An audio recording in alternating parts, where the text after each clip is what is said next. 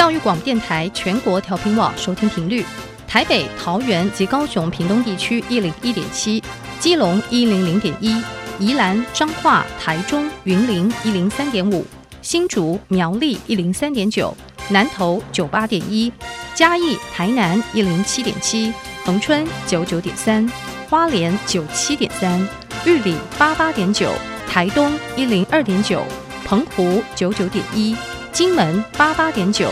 马祖九一点五。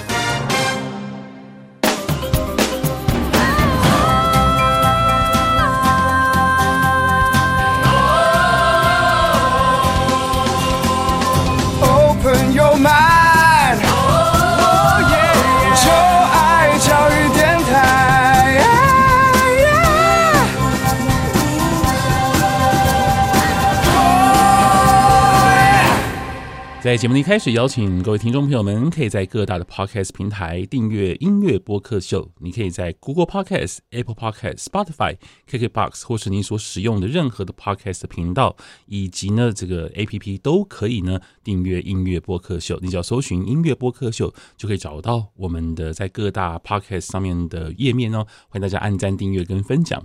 同时呢，也邀请大家可以到小 Q 的 IG 以及脸书来玩，就请您搜寻一下 DJ 罗小 Q，你就可以找到我的。社群媒体哦，欢迎大家可以透过我的社群媒体跟我联络，任何关于音乐上面的问题或是节目的问题，都可以跟我反映。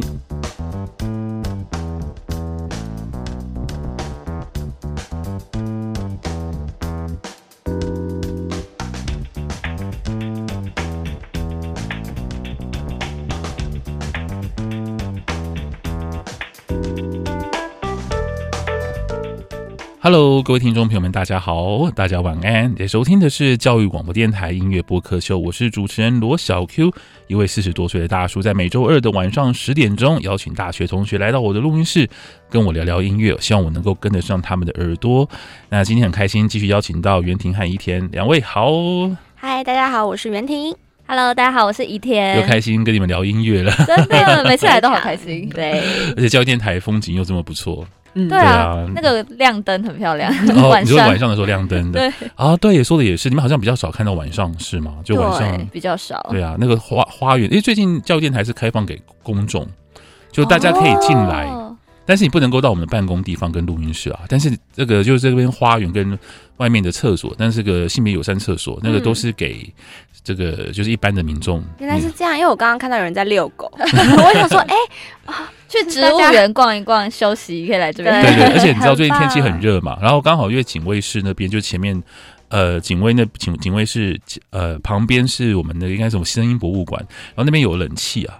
所以大家就很常，就是这边逛外面逛完很热，有没有？然后就进来进去参观，对，然后就吹吹冷气这样子，其实还蛮惬意的。太棒了，对啊，我们有空也去走走。所以大家如果有兴趣的话，可以来我们交电台逛，只是不不能够逛到很里面就是了。你也可以看到，因为我们这个那个现场录音室是 Open Studio，嗯，大家可以就是下午两点到三点可以来看我在那边主持节目。每天的体验，也不是每天呐，我没有每天都在那边哈。但是你如果就是运气好的话，是可以撞见我。对，其实也没什么好撞见的。好，那今天要为我们准备什么主题呢？继我们上次聊了金曲奖的现场表演，嗯、然后我们其实很前面有跟大家预测金曲奖嘛，嗯、那。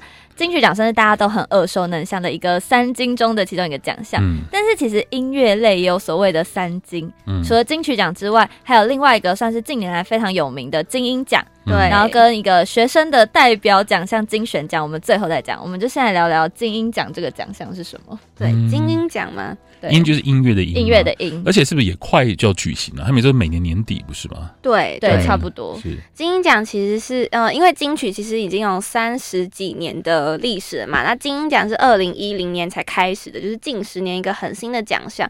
那它其实非常呃独特的地方，就是它不是以什么男歌手、女歌手、新人做区别，它是以类型音乐去。做代表奖项的分类，嗯、我觉得这件事情是呃台湾音乐一个蛮大的突破。就因为呃我们在听可能国外的音乐的时候，可能会分爵士啊、嘻哈啊什么什么之类的，但是台湾流行音乐一直以来好像都没有一个很明确的分众，是直到最近大家开始嗯、呃、可能 R&B 盛行等等的。那金音奖的出现，我觉得也给音乐一个很好的框架跟定义这样子。嗯、所以呃不同的曲风，民谣啊、节奏蓝调啊、电音就。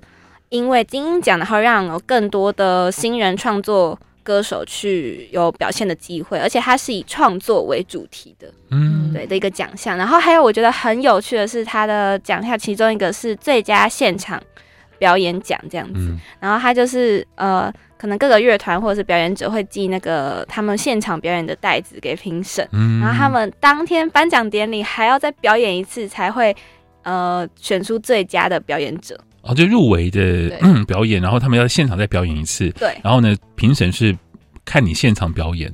带子跟现场都会初审是袋子，然后选出入围者，然后入围者要在现场表演，然后评审现场评分，超酷的，好特别哦，很吃那个现场表演力耶。因为因为这样子，我觉得还蛮棒，就把表演跟这个奖项结合在一起嘛。对，你既然你既然说 live performance，那我们就来请你现场表演一段看看喽。耶，没错，但我觉得就很有挑战性的同时，也有一点风险啊。就某一届的某一。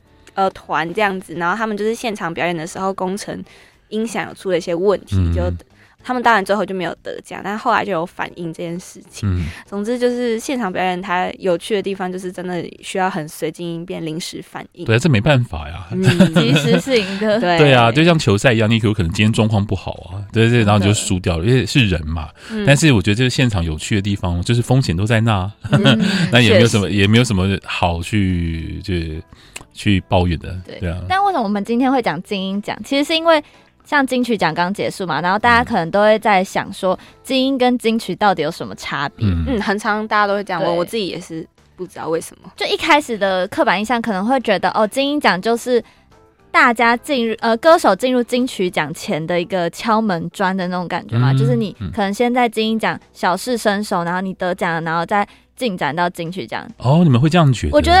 我过去有点这样觉得，像可能熊仔一开始就是在金鹰奖入围很多啊，然后得奖，嗯、然后才慢慢终于在金曲奖被看到，然后入就得了歌词歌词奖嘛。嗯、就是因为金曲毕竟它还是一个很有历史严格的一个大奖，亚洲盛世。嗯、然后金鹰奖的出现，它有点像是默默的、默默的一直展现它的知名度。嗯，就是有点像独立乐团，你可能会去报金鹰奖，但是可能会觉得哦，金曲奖很难进入。嗯，所以我们也在想说。到底金鹰奖是真的是所谓的敲门砖吗？还是他其实他的最终目的并不是要当金曲奖的敲门砖，而是希望可以成为另一个跟金曲奖一样的重要奖项？我觉得他的最初的初衷其实应该是第二个，就是他是为了给创作者有更多的空间去、嗯、去发展嘛。可是就是因为他常常会被跟金曲奖比较，所以才会。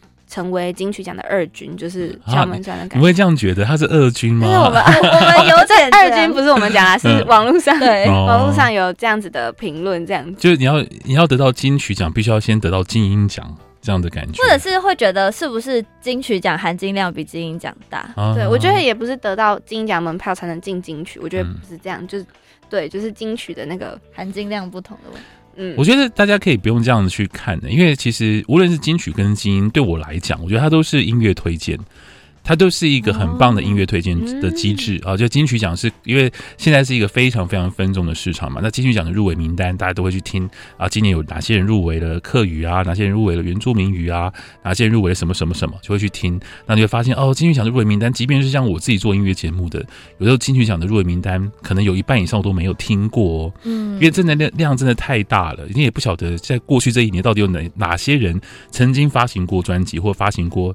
单曲，因为你不可能完全掌握到这个资讯嘛。那这个时候金曲奖还有就是一个很完整的，可以统筹这个一整年的音乐，因为大家都会来报名。那有个评审帮你筛选出这些好歌。那金音奖其实也是像这种概念的，因为它歌真的太多了，就是太多的作品，所以金曲奖跟金鹰奖他们的评审的不不同，就会筛选出完全不一样的作品出来。所以对我来讲，我觉得金曲奖跟金鹰奖他们都是。如果站在我的立场，我觉得他们都是不同的推荐制度，嗯，所以没有就是谁是呃二军，谁是一军的概念。但是我回归到奖项本身的话呢，金鹰奖我觉得它比较一开始像是去补足金曲奖不足的地方啊，嗯、因为你们、哦、你们还记得吗？因为金曲奖其实是以语言来分类，对，没有风格的这种曲，对啊，曲风的分类。其实很多人有讨论过这个话题、欸，就是说，金曲奖不应该以就是以语言来分类。对啊，要怎么评断？就是讲同一个语言，但是不同风格，我要怎么判定它的好坏？对啊，而且。而且你知道，未来会越来越难，越难啊！比方说，如果说台湾不会只有这三种四种语言吧？还有还有新著名语言呢。对啊，如果以后有人唱越南语呢？嗯，有人唱印尼文呢？因为这些都是某些朋友的母语嘛，对不对？嗯、那他们那我们中华民国又规定，就是所有的语言都是母语啊。嗯，那你未来是怎样？是外来语，还是要定一个定？就是这语言的这分类就变得非常难去分。嗯，甚至还有人在讨论说，未来是要有一个什么金曲奖应该要分一个，如果以语言来分的话，要分一个最佳外语。类别，你们觉得嘞？你们觉得？可是外语又。到底怎样是外？什么是外语？英文。如果是用英文，就假如他的作品都是英文或日文呢？像像欧维里很欧自己很多歌都是。但韦礼安这次的专辑也是因为这样就不能报华语那个最佳专辑还是男歌手？对对对对对，因为他有他有语言的分类啊。对啊。那如果是粤语呢？就广东话呢？现在香港移民又这么多，嗯，所以就不觉得金曲奖的那个语言分类变得很狭隘吗？而且其实本身原住民族语就很多，对啊，但你全部统称在一起去评。而且这更更有趣的是，OK，还有最佳作词奖，这么多种语言的种类，你要怎么去分别分去分辨那个作词的好坏？嗯、老师，作词人又不。会每都能读得懂吗？就是对啊，这不行，应该不可能。我觉得这很困难吧。我也我也长期之间，我一直都不能理解这作词奖到底要怎么评。因为那么多种语言的作品都让他入围，然后呢，这个原住民的歌词跟客语歌词跟华语歌词，也许还有闽南语歌词，因为作词入围很多啊，都是不同的语言的，因为它为了要平平衡嘛，对不对？嗯、好，那你要怎么得奖？我不懂哎、欸，这个样子说，啊、你这有人能够懂那么多语言吗？那老师会觉得，如果以类型音乐区分，会更适合吗？对，类型其实是一个比较好的方式啊。就是今天如果是单纯分类的话，就单如果真的要做分类来看的话，其实就是就是类型。所以这是为什么金鹰奖就出现？因为金鹰奖当时的出现的主的的初衷就是要能够补足金曲奖它这一块，因为金奖是用语言来分类，那金鹰奖就是用类型来分类，它变得比较像格莱美的分类方式。哦，如果说一张专辑它可能有很多种曲风的融合，嗯，那这样子他在。报名奖项的时候会不会遇到一些困难？对，我也想问这个。他应该就可以去报什么，就是当代流行之类的，就是有一种，那就是你说有一种，对，有一种一定会有个类别是让你什么都可以报名的，嗯，对啊，或是你整张专辑都很 hip hop，那你就都去报 hip hop 嘛。那你整张专辑如果觉得哎，其实很适合报什么，你就去报什么。那个奖项分类摆在那边，要报什么你就自己去决定喽。嗯，原来是这样，因为那时候我也有看一些资料，就是陈珊妮前几年在当主席，就是金奖的主席的时候，他就有说，呃，很多人都会问我说，金曲跟金音的分别是什么的差别在哪里？然后他就说，其实我觉得这不是那么重要，因为呃，会去报那个奖项的人，然后会得奖的人，他就应该在那个位置。那他们呈现的样子就会让呃这个奖项这个样子会更明确，就让、嗯、对对对对对对对。我本来其实，在看资料的时候，我还不太懂他的意思，嗯，到底在讲什么？就是什么叫做精英，就是精英进去，就是因为什么？一开始他的位置是什么？是不是大家都两个都报？嗯，就是可能看哪里有上，哪里没上这样啊。我们今天偷偷在聊了一个那个话题，就是比如说，呃、蔡健雅会不会去报金音奖？对，我刚才在还在想能不能对啊之类的。嗯，就是这两个的差别还是有点不太懂。可是经过刚刚的讨论，我觉得就还蛮明确的，就是其实就是两个在互补。嗯，对，蔡健雅当然可以去报精英奖啊，嗯，因为他就是创作啊。因为金英奖有个很重要的原一个提前提就是创作。嗯，对对对，你一定要是自己写歌，还是还有一个比例吧？是不是？就是好像是比较一一首歌，你至少是要共同作者，还是有有有一个这种共同作者的概念？嗯，对，然后你这样才能去报名。就是如果假设你是呃，假设你是张学友，好，那你我不是说张学友不会写歌，是他写歌比较少。那张学友呢，今年他出了一张专辑，然后呢里面都没有他的作品，他就可以去报金曲奖，哦，但他不能去报金音奖，就是大概像这样，对。我自己觉得金鹰奖现在可以在更往上迈进的是，让不是只有台湾的歌手可以关注，嗯、因为像金曲奖就是整个华语圈的人都会去参，就会去投稿。可是像金鹰奖现在好像还是比较多台湾歌手或是一些独立乐团，就可能马来西亚或者是。香港等等就比较少人会去投稿。嗯、其实金音奖一直都很想做成就全亚洲的，就他可能不是只有、嗯、不是只有台湾或华语圈哦，他、嗯、其实想要做的就是很像全亚洲的一个独立或是一个创作音乐的，或是一个就是比较有个性的这种奖项。因为他的评审有时候也会找很有很很厉害的日本人，嗯、就就像对很多评乐团这样，对对对，他都会请那日本的知名的乐团的评审来担来担任评审，我觉得还不错。就他们，而且他们也在疫情之前也会。一九跟一九年跟一八年会邀请韩国跟日本的的乐团来表演，我觉得这是一个很棒的一个亚洲的交流，因为其实现在就是一个亚洲交流的一个市的一个市场啊。嗯，因为经常看到什么卢广仲跟韩国的人合作啊，有没有？或者是说蔡依林对对，或者谁，或是像那个呃九 N 八八跟 也是跟韩国的歌手合作。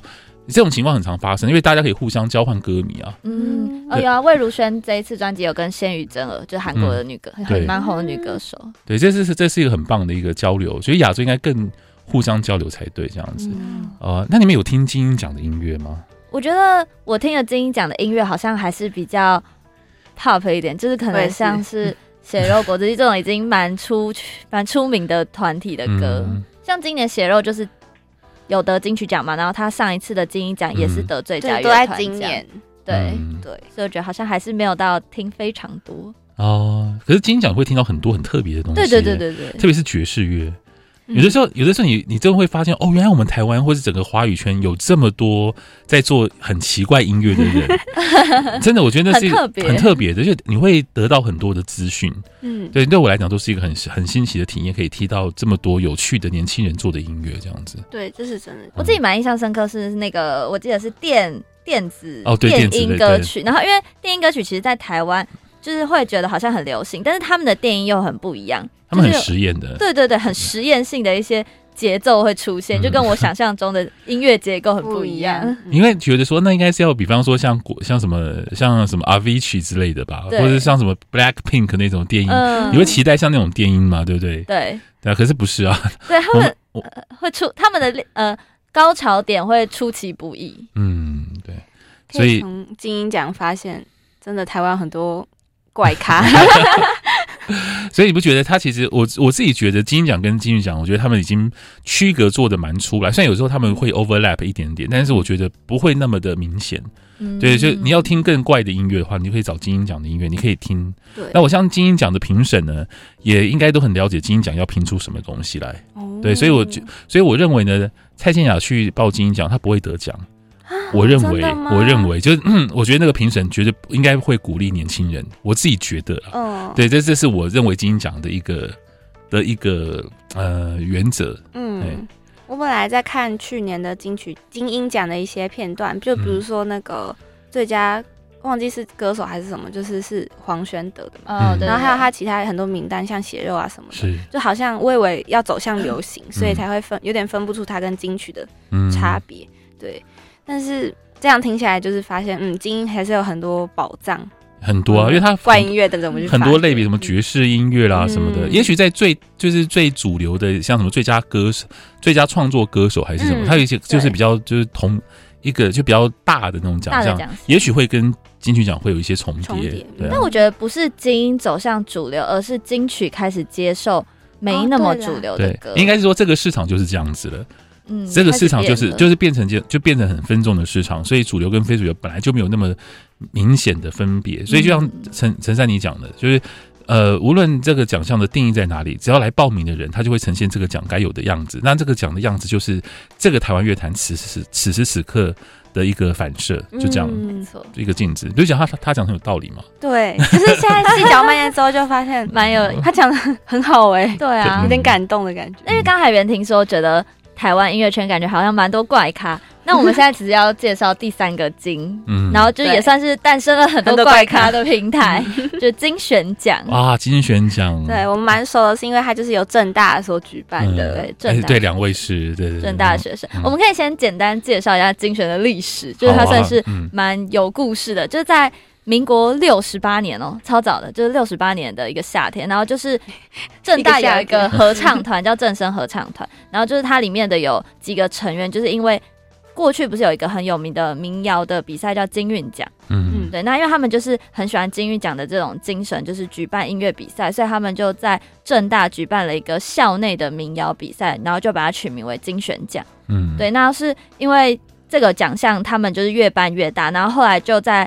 六十哎，不对，六十九年还是校内，就是在十九年十九届，在二零零二年，二零零二年的时候就决定要把它扩大成校际的一个比赛，然后也不是大专院生都可以来，对，也不再只是民谣，就开始有更多不同的风格，然后可能像现在进展到现在，奖项已经不再是以曲风去分辨，而是创作组，然后独唱啊、对唱组什么的，就他们的分类方式也是，哎、欸，也蛮不一样的。嗯，那要讲精选奖，就是为什么会特别介绍他，是因为他真的诞生了非常多很厉害的音乐人，比如说卢广仲，还有那个、啊、就是吴青峰，对，吴青峰、苏打绿，然后许呃陈绮贞啊，嗯、对，陈珊妮其实也是精选奖出来的，嗯，没错，就真的都是很多很厉害的音乐人，他们可能最开始是从精选奖去。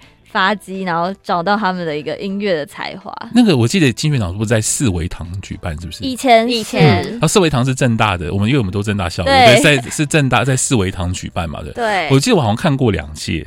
哦，对，有有去看过，对，因为我还是我还是其中一届的独唱者，独唱组的呃初审评审。哇，对，大家可以聊一下就是评审的这个经历，就有点 非常想知道。对啊，其实就是无限轮回去听大概两百多个袋子，两百多个。对啊，那时候就是那个那个召集同学就跟我讲说，哎，老师老师，那你有没有兴趣，有没有空当我们评审？这样我说哦好啊，就然后另外一位好像罗文玉吧，我又忘记了，就是独唱独唱组的评审，然后我们就开始听袋子。然后呢，就他跟我讲说，希望能够在三个礼拜之内呢，能够把这个两百个听听完，然后呢就打分数。嗯、那分数的话，有个区间嘛，那最后好像是要挑选大概几个人要入选最后的决赛，嗯，就是直接从就是袋子到可以去比赛。啊，是啊，对对对对，非常快。就是你要你要先去录个一分钟的试听带，然后呢由我们来选出来之后呢，然后就最好像前十五名就可以去现场比赛，好像是这样的一个评审，然后我们就选出那十五名。但是我不晓得是哪十五名，因为他们最后是把我们两个人的分数相加之后呢，不会知道是谁，我我我不知道是谁。然后我也没，老实讲，我也没什么深刻的印象，因为我只听一分钟嘛，一分钟能够听得能够听得出什么东西，听不出什么东西啊，所以就只能够从那一分钟得到的资讯，尽可能的去啊，这个人声音很 OK，很稳。啊，然后给我很震撼，所以我记得好像选出了几个，都是好像有两三个我给的很高分，都是呃原住民同学的那个声音，就是很就一一听就觉得就是山就是山林里来的歌声，嗯、那就对那种就是一定就可以抓住我的耳朵，就没什么话好说，就直接就低，就是一定是很高分。高分那就是有一些同学会唱的，就是很拖拍，或是一开始很细，然后很轻，那种我都直接。不想听，所以在这里跟大家报告一下，就是如果说你想去比赛去记这种袋子哦，不要一开始给什么酝酿都不需要，你就一分钟的时间，对不对？就一开始把这老师把那个评审吓到就可以了。哦，所以其实主要是凭唱功，对，凭唱功。刚开始就来个吼腔，对啊。就如果你可以的话，你就这么做，就不要有什么一开始酝酿啊，因为我跟我跟你保证，没有人有那个耐心会听完一分钟。因为他有、哦哦、有两百多个啊，你听完一遍之后就这个没什么印象，那你一定是因为一定是第一眼嘛，嗯、第一眼就是最最最给你印象最深刻，对，啊、对，真的，就是我评那次还蛮有还蛮好玩的，因为我当过很多评审，嗯、然后当过呃，包含像呃那个是我们金声奖正大金哎是。金选金金选奖，金选奖是我们教育电台的为大学大学同，你们有报名、嗯、报名过吗？有，对啊，我也当过好多届评审，那个听着都很辛苦，哦、当评审非常累，对对对，非常累。但其实顾老师的耳朵真的是已经。盛世就是举办的越来越大了，就是近年来可能有取得一些赞助啊，就从因为刚刚说在四维堂举办嘛，对对对，现在其实已经把决赛拉到校外。对，它本来就是四维堂，就是我们的讲堂，然后后来又在山上的一个艺文中心，就是一个也是蛮漂亮的表演厅。是，然后是近两年，就是也因为疫情的关系刚好，然后就移师到校外去一个更好的音乐场地，然后这也有让呃上。去年的评审也有说，哦，其实移到校外就是蛮好的，因为 资源更多了，然后听感也更好。而且政大真的很远，哦，对，我觉得这倒是真的。正大就在对啊，就有点就有文山，对对啊，那那个路又那么小条。不过因为我觉得金选奖的团队真的是。学生团队却可以，虽然有指导啦，但是却可以把它办的那么盛大，很厉害。而且他们是连选手，他们可能都会去借录音间啊，然后就去录音啊，就真的就是感觉很专业的在执行一个音乐奖项。而且每一年的得奖人其实。多多少少都算蛮有名的耶，对，对比方说像老王乐队是不是也得过一届？我记得，对，那后来当然就成为一方之霸了，因为老王乐队那么大家那么熟，所以每所以如果说你是现在是只开放给同学报名嘛，就是学生，对学生，所以你要是在学学生。目前是，所以你研究研究所也可以，对，那也可以，博士班也可以，可是你要有在学证明，这叫学籍，这样就是全国的大专院校都可以都可以来报名这样。没错，其实我有去听过一场，呃，那个精选奖这样子，虽然没有办过，但是有去聆听过他们的决赛。哦。光就是非，其实让我很震撼的，因为我印象很深刻是那时候的呃重对唱组，就是两个、嗯、应该是两个女生，我已经忘记他的名字，但是他们的声音很清亮，然后他们的那个乐器的功力也非常的，就是我觉得根本就是可以出道的艺人的 那种感觉，然后然后在那时候是在。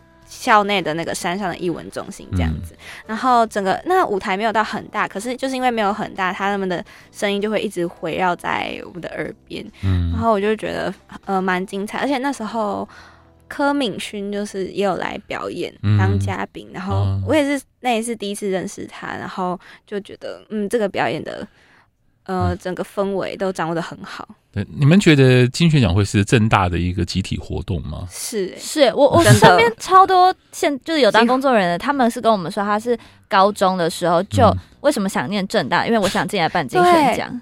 哦，金选奖变成正大的招牌了。对，真的真的，我曾经也想要办过。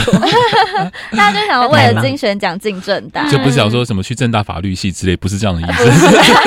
这样这样还办金选奖？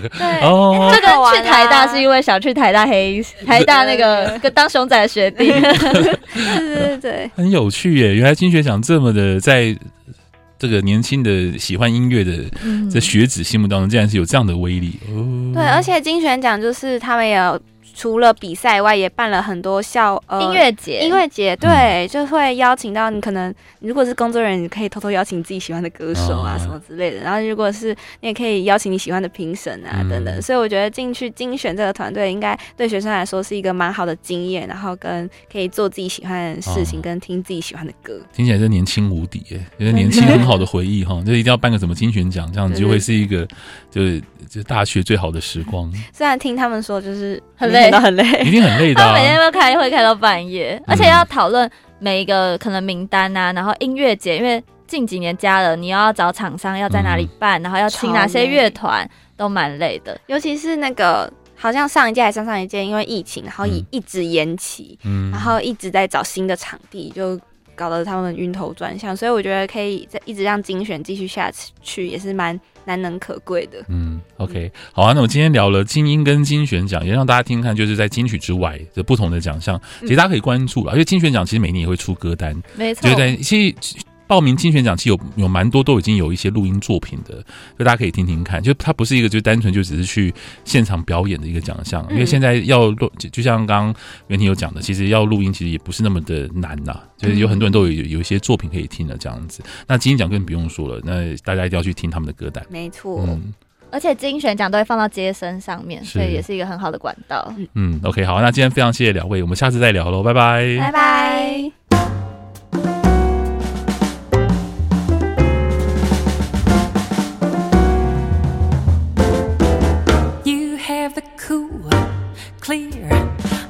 is of a seeker of wisdom and truth.